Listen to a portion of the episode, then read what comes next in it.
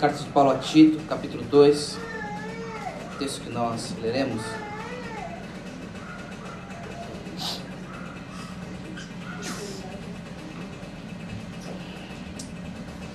Vamos orar? Amém? Mais uma vez.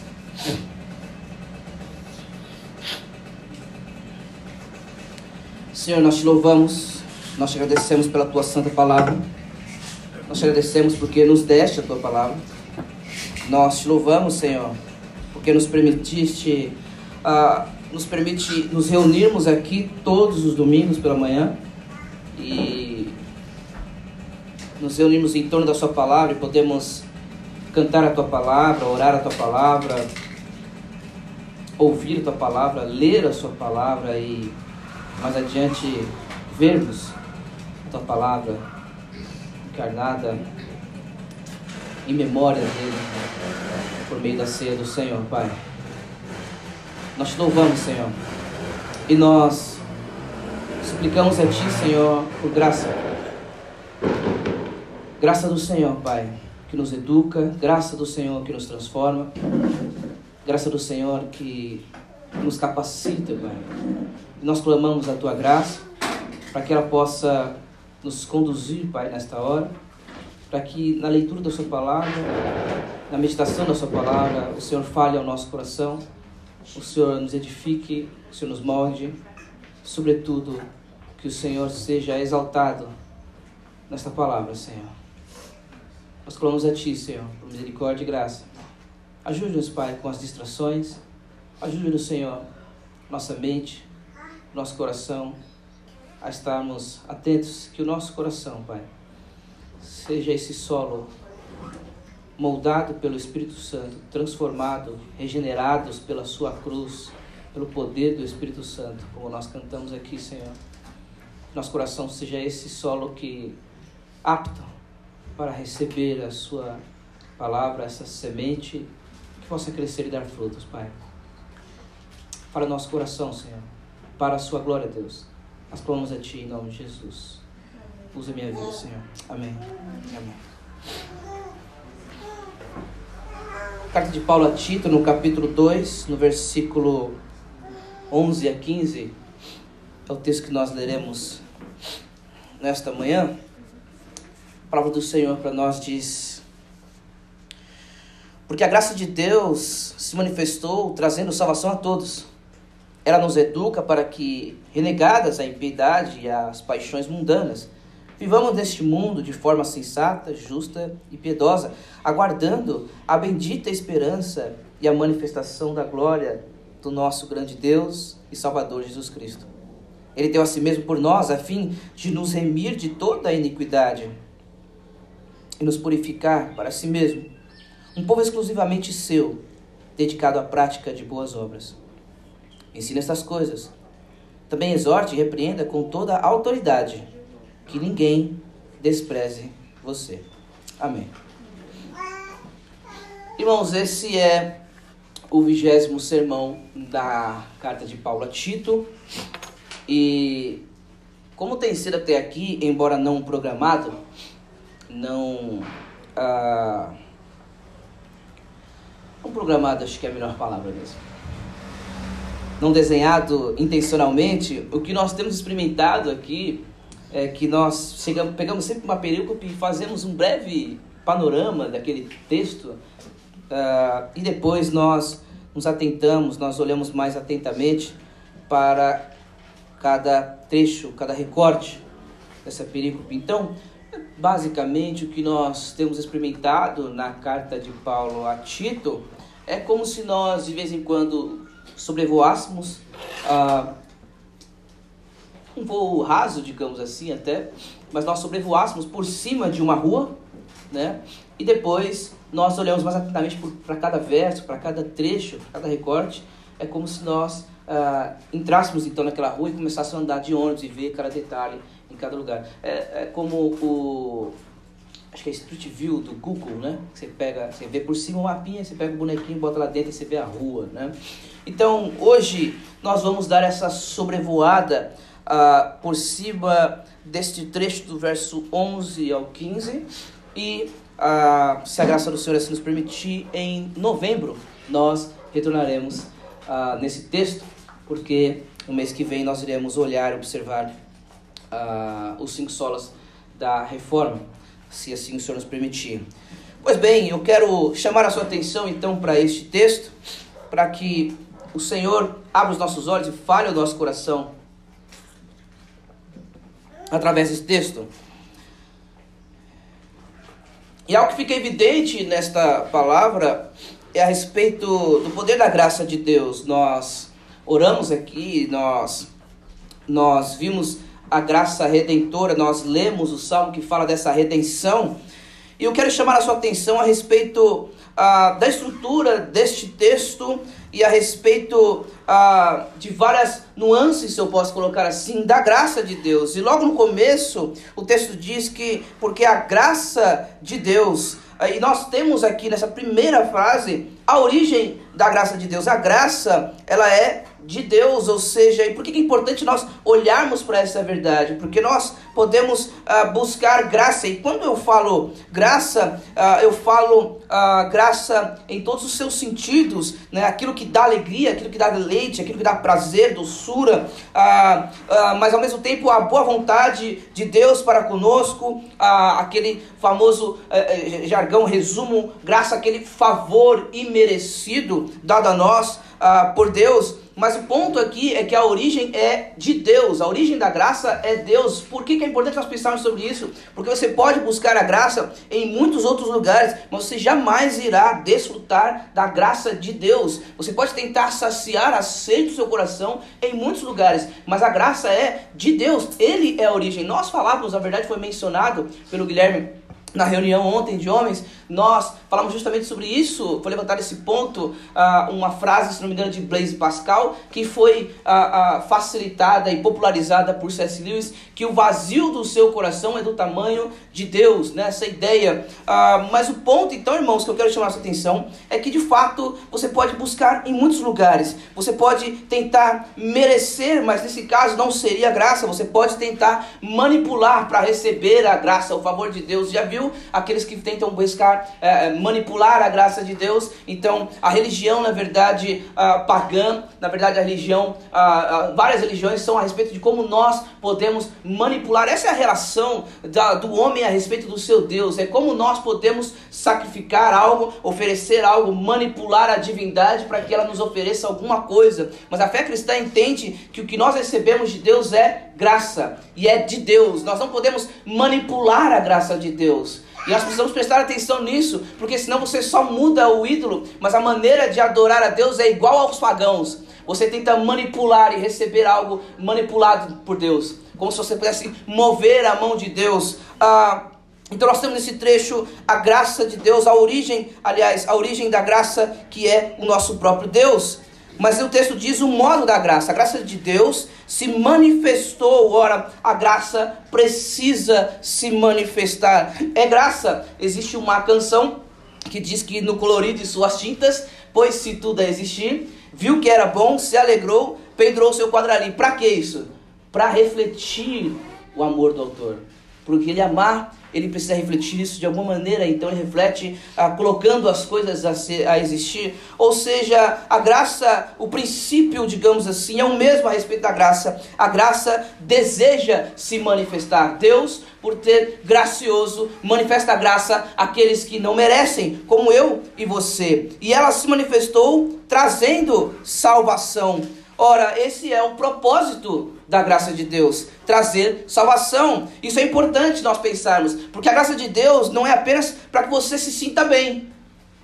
Você pode se sentir bem, Deus pode de fato derramar graça para que você tenha a, a, uma, um, uma paz no seu coração, aquela paz que excede todo entendimento, a graça da paz que excede todo entendimento, como diz Paulo aos Filipenses 4, 6 e 7. Mas a graça de Deus não se manifestou apenas, não foi apenas para que você se sentisse bem, ou pior, como é vendido hoje, não foi para que você aprendesse a se aceitar como você é, como é vendido hoje. A graça não se manifestou, ah, não foi para que você apenas suportasse as aflições. A graça também, a graça de Deus também é para que você possa suportar as aflições. Quando Paulo ora por ter o espinho na carne, Deus diz a ele: A minha graça te basta. A graça também é para suportar as aflições, mas ela não é apenas para isso. A graça, o propósito da graça é se manifestar trazendo salvação. Sobretudo, a graça se manifestou então para trazer salvação da ira vindoura. A graça de Deus se manifestou para trazer salvação da escravidão do pecado. E isso é muito importante, porque quando nós falamos sobre a salvação de Deus, como sermos salvos pela graça, nós tendemos a resumir e a limitar apenas a salvação da condenação, se é que posso dizer apenas. Mas nós tendemos a olhar para a manifestação da graça de Deus e da salvação apenas como salvação de não irmos para o inferno, mas a salvação não é apenas da condenação, mas da corrupção. A graça se manifestou para nos salvar não apenas da, do inferno, da morte eterna, mas também para nos salvar da escravidão do pecado, desse desejo que nós temos de não pecar em algo e conseguimos vencer, conseguimos vencer isso. Então a graça de Deus se manifestou trazendo salvação de viver uma eternidade sem desfrutar da glória de Deus na face de Cristo. E glória a Deus por essa graça que se manifestou trazendo salvação a mim e a você. Mas o texto diz: porque a graça de Deus se manifestou trazendo salvação a todos. E nós temos aqui o alcance da graça de Deus, a abrangência da graça de Deus. E Paulo, nesse texto, está preocupado com os perdidos.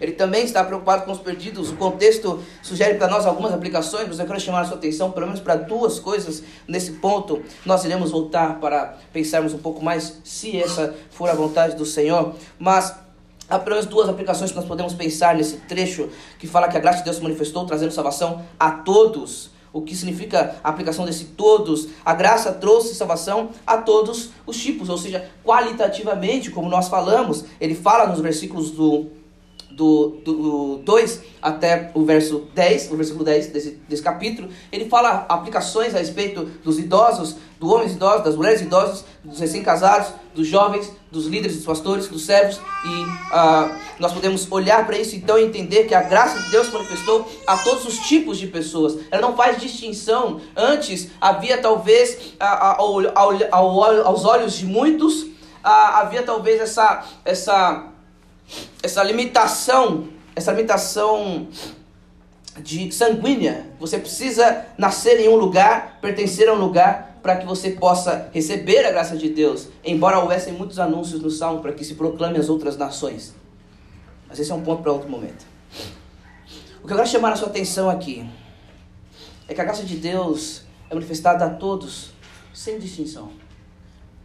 Não apenas aos ricos, mas também aos pobres apenas aos pobres, mas também aos ricos. Não apenas aos negros, não apenas aos pardos, aos brancos, aos asiáticos, enfim. A graça de Deus manifestou a todos. Mas também Paulo está preocupado, como eu disse, com os perdidos. E não apenas então a vocês a graça de Deus manifestou, a nós crentes, mas também a outros. Por isso, você vai ver que do versículo 1 ao 10 há uma preocupação constante de Paulo nas suas instruções com relação aos perdidos, como nós falamos na semana passada. Ou seja, para que a palavra de Deus não seja difamada, para que ah, o, nosso adversário ah, seja envergonhado, não tendo nada de mal a dizer a nosso respeito, para que possa ser manifestada a beleza da doutrina de Deus, por isso ele exige que os crentes vivam desse, desse, dessa maneira. Ou seja, Paulo está preocupado para que nós entendamos que nós temos que ter essa preocupação quanto à maneira de viver, porque a graça de Deus se manifestou a todos. E ela precisa, então, uh, nós precisamos entender que ela também se manifesta a outros. E não apenas a essas três paredes. Quer dizer, quatro, mas aqui não tem uma. Mas o ponto que eu quero chamar sua atenção aqui é que o que nós percebemos aqui é que a graça não se manifestou apenas a você não apenas a um indivíduo, indivíduo mas a todos. A graça de Deus alcança uma comunidade de crentes. Nós temos falado muitas vezes aqui no ano passado, e repito, Deus está salvando um povo. Deus não salvou ou, ou, manifestou a sua graça para a salvação apenas dos membros da igreja da cruz, apenas para os reformados. Deus manifestou a sua graça está salvando um povo. Um povo. Não tem o primeiro vagão é, é dos reformados, sabe? O segundo é dos. Não tem isso. Deus está salvando um povo. E é um povo, é um só corpo. Então a graça é poderosa, meus irmãos, para salvar tantos quantos o Senhor elegeu. Ela é poderosa para salvar tantos quantos o Senhor elegeu. O texto continua dizendo o seguinte, verso 12, versículo 12 diz: Ela nos educa. E aqui nós temos o poder da graça de Deus. Ela nos educa. Você já tentou mudar um comportamento sem a graça de Deus? Você já tentou vencer um pecado por meio de técnicas e habilidades? Já reparou que tem uma série de coisas, não sei o que do hábito, não sei o que do hábito, do hábito, tentando mudar o comportamento? E você luta e você diz, não, nunca mais eu vou cometer esse pecado. E volta de novo você naquilo. Já tentou mudar a sua vida por meio dos seus próprios, das suas próprias forças? Não estou dizendo que não haja esforço. Paulo diz que os crentes devem se dedicar, se esforçar. E, eu não me lembro agora a, a, a, qual a tradução, mas ele diz para completar a vossa salvação. Ele está falando sobre santificação em Filipenses 2, 12. Há esforço, há dedicação. A santificação acontece, ela é sinergista, ela acontece entre nós, ela acontece, é, Deus manifesta, é Ele que opera, por isso o verso 3, é Ele que opera em nós tanto querer quanto realizar, mas nós temos que nos dedicar, como diz o versículo 12 do capítulo 2 de Filipenses. Mas o que eu quero chamar a sua atenção é que a graça é que é poderosa para nos transformar. A graça nos transforma, ela nos educa. A graça de Deus é poderosa para nos transformar. Não são os métodos. Não são os métodos. Eu não estou demonizando os métodos. Mas o método sem Cristo não resolve. Nós podemos usar muitos métodos para. Eu os encorajo a lerem o livro do pastor Bruno Euclides sobre pornografia. E o ponto dele que ele coloca ali é que não é um método que faz com que você vença, Há muitos livros falando sobre métodos para vencer o vício e a pornografia e você não vence. Porque se Cristo não for o método, não funciona. Não estou mais uma vez demonizando os métodos, mas o método sem a graça de Deus não resolve nada. Nós podemos nos esforçar porque Ele opera em nós, tanto querer quanto realizar. A graça de Deus nos educa, irmãos. E ela nos educa para quê? Existe algo na graça, tanto na negativa quanto na positiva. A graça tanto ah, nos impede de fazer algumas coisas, como nos leva a fazer algumas coisas. Então a graça de Deus, ah, ela nos educa para que, renegadas a impiedade e as paixões mundanas, essas são as negativas, aquilo que ela faz com que nós abandonemos. Renegadas aqui é ser capaz de dizer não, é agir de modo inteiramente diferente em relação a si mesmo, é ser capaz de dizer não. Em outras palavras, meus irmãos, a graça de Deus nos capacita para dizer não ao pecado. É por isso que Paulo diz em Romanos 6, não me lembro se é o verso 14, que o pecado não terá, não tem mais domínio sobre vós. O ponto aqui é que a, a graça de Deus nos capacita, nos fortalece para dizer, não, a nova aliança, horas, a antiga aliança, a, a, a, Jeremias vai dizer que a nova aliança, aliás, Ezequiel vai dizer que a nova aliança, ela, ela é justamente essa imagem de Deus trocando o coração, tirando-o de pedra e colocando-o de carne. E ele diz, eu vou fazer com que vocês me amem e me obedeçam.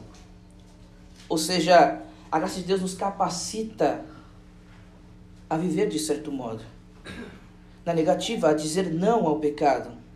E, e quais pecados são listados aqui? É, é, é, óbvio que essa lista não é exaustiva, mas ele levanta alguns pontos aqui. Ah, renegadas à impiedade. A impiedade é a distorção da verdade. A impiedade aqui é a relação errada com Deus, é essa falta de reverência, a falta de piedade, a falta de reverência para com Deus. Ou seja, a graça, irmãos, é poderosa para te capacitar a dizer não a pecado. A graça de Deus é poderosa para te revelar a verdade. A graça de Deus é poderosa para que você aprenda, para te revelar o correto relacionamento com Deus, para te dar temor a Deus.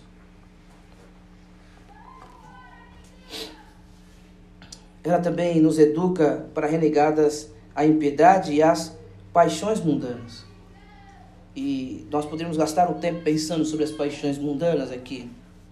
Mas o que eu quero chamar a sua atenção é que as paixões mundanas é uma consequência natural da impiedade, de um relacionamento errado com Deus.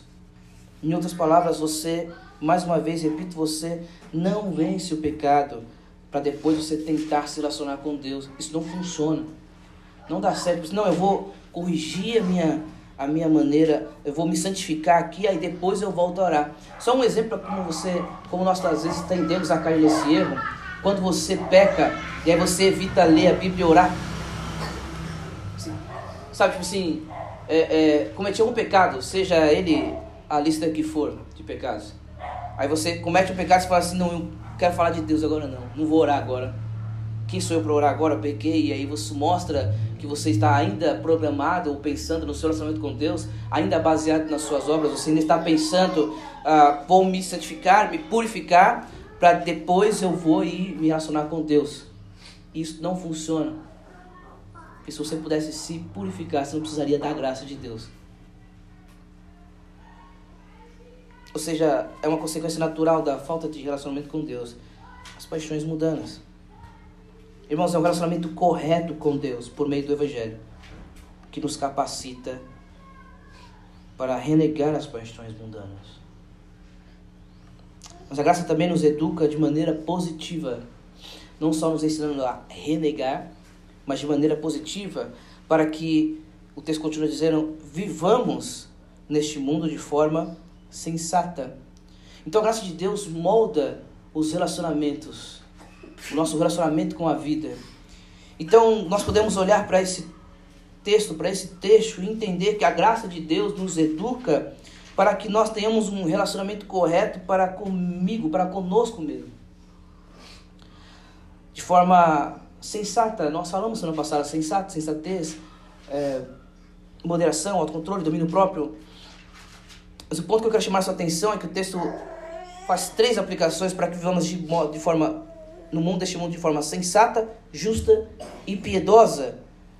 E nós podemos perceber nessas três áreas que a graça de Deus nos educa para um relacionamento correto comigo mesmo, nesse sensato, para um relacionamento correto para com o próximo, nesse justo, de forma justa, e um relacionamento correto para com Deus, ou seja, de forma piedosa.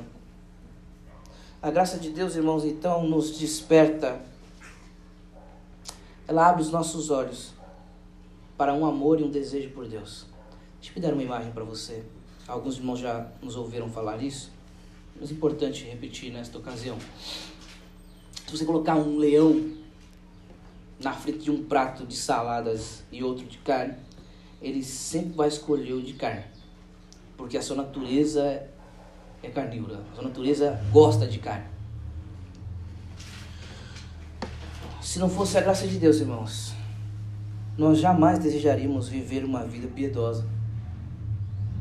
Se não fosse a graça de Deus, nós jamais desejaríamos viver para o Senhor. Nós jamais desejaríamos amar o Senhor. Por isso que nós oramos já há algum tempo. Senhor, nós te amamos, e se nós não te amamos, nós queremos te amar.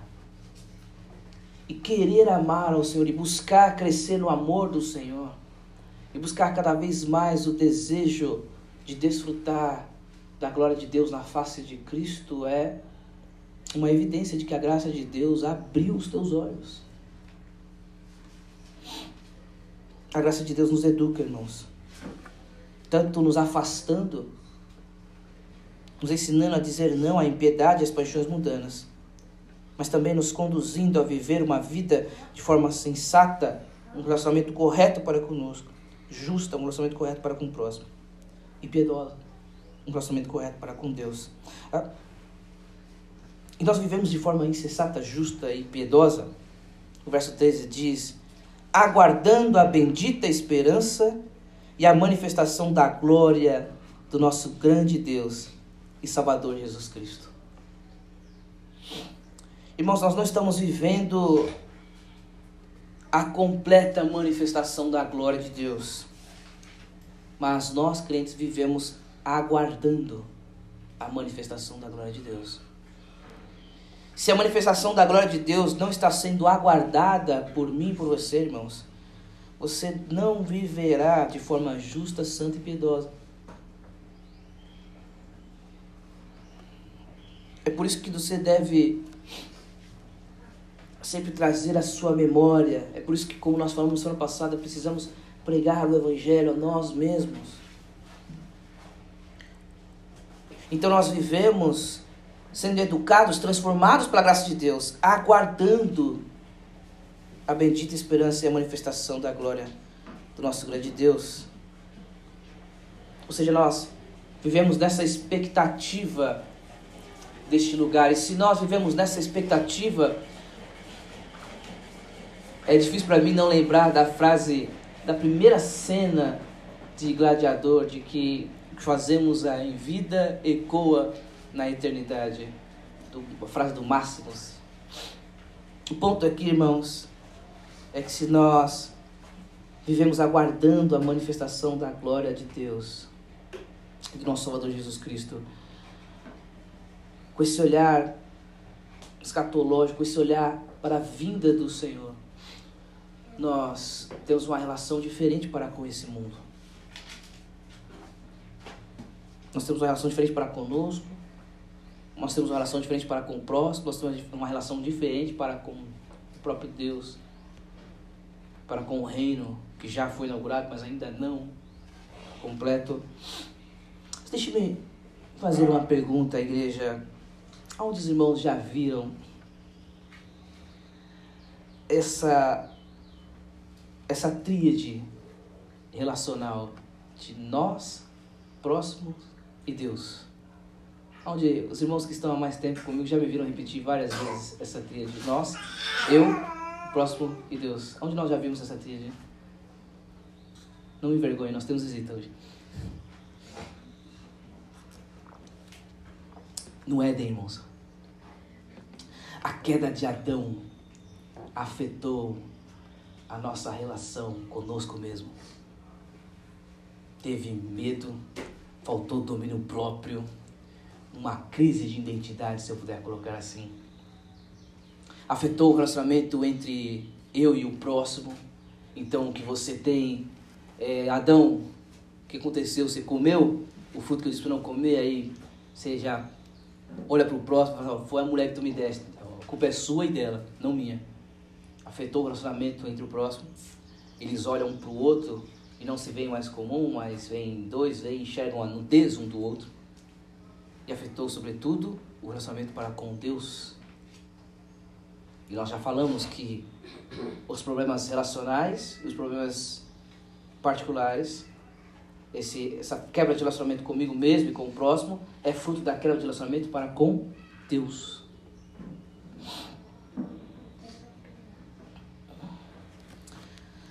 A queda causou esse problema relacional, essa tríade entre de relacional entre nós, próximo e Deus. E esse texto, versículo 13, que fala desse Jesus que virá manifestar a sua glória, ele já veio uma primeira vez. O verso 14 diz: Ele deu a si mesmo por nós, a fim de nos remir de toda iniquidade e purificar para si mesmo um povo exclusivamente seu dedicado à prática de boas obras. Irmãos, nessa primeira vinda do Senhor, ele trata dessa tríade, desse problema. Ele trata o nosso relacionamento conosco mesmo, nos dando uma nova natureza. transformando o nosso coração, regenerando o nosso coração. Ele trata o problema com o próximo, nos tornando responsáveis para com o outro. Lembre-se que quando houve o problema da queda, eu disse essas referências de Gênesis 3, mas você percebe no Gênesis 4, ah, Deus pergunta para Caim onde está Abel, e ele fala assim: Eu não sou responsável pelo meu irmão, agora sou cuidador do meu irmão.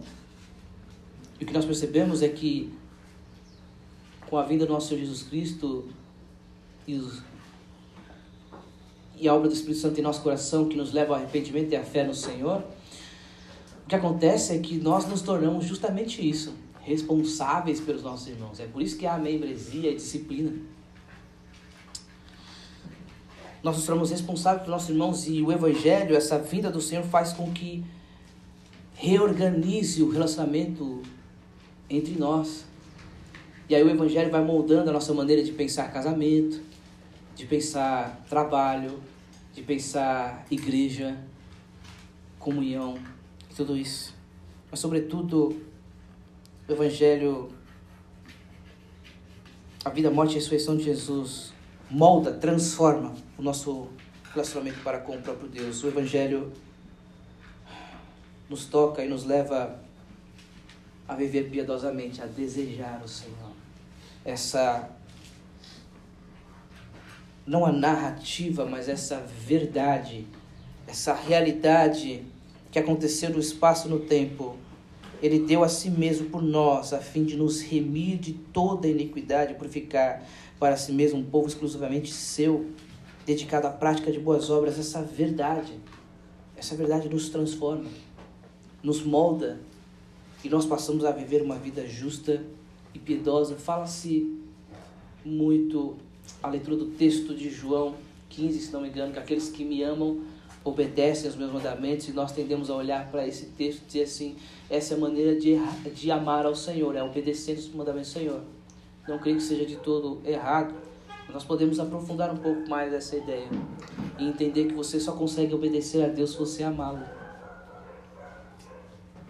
E a maneira que o Senhor faz para que toque o seu coração, para que você passe a amar ao Senhor e buscar viver uma vida piedosa, é por meio dessa narrativa, por meio dessa, aliás, dessa verdade do Evangelho.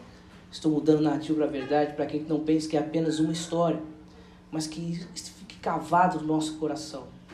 Cravado, aliás, no nosso coração. De que o nosso Cristo veio, de que Deus se fez carne, habitou entre nós. É o Deus encarnado, tem um lugar, dá para ir lá visitar aconteceu na história, num lugar, no espaço e no tempo. Meus irmãos, ensina estas coisas. Também exorte e repreenda com toda autoridade. Que ninguém despreze você. Esse é um ensino que nós desejamos que flua do púlpito dessa igreja. Quando eu falo púlpito, falo das pregações e de tudo que acontece nesta igreja. Esse é o ensino que nós desejamos que seja estendido para o chão da vida. Por isso, a série de títulos chama-se o Evangelho no chão da vida. Esse é o nosso desejo, porque esse Evangelho é poderoso. Esse Evangelho é um Evangelho que foi manifestado, como diz o verso 11, se manifestou, ele foi manifestado no passado. Esse é o Evangelho que nos educa no presente e que nos dá a esperança de desfrutarmos a glória de Deus na face de Cristo no futuro. Esse Evangelho se aplica a toda a nossa vida. Antes de nós, no passado, no presente e no futuro. Esse Evangelho que nós cremos, esse é o Evangelho do qual você é convidado a crer. Porque, do contrário, como falávamos ontem, não faz nem sentido tentar viver aos modos como é descrito do verso do versículo 1 ao 10. Como falávamos ontem, sem o evangelho não há nem sentido do porquê não matarás. Sem o evangelho não há significado real para a vida. Só o evangelho traz significado real para o passado, presente e o futuro. Essa é verdade. do Deus que viveu santamente em nosso meio, morreu e ressuscitou ao terceiro dia. Molda toda, e na verdade é o centro de toda a história da humanidade. Amém? Vamos orar.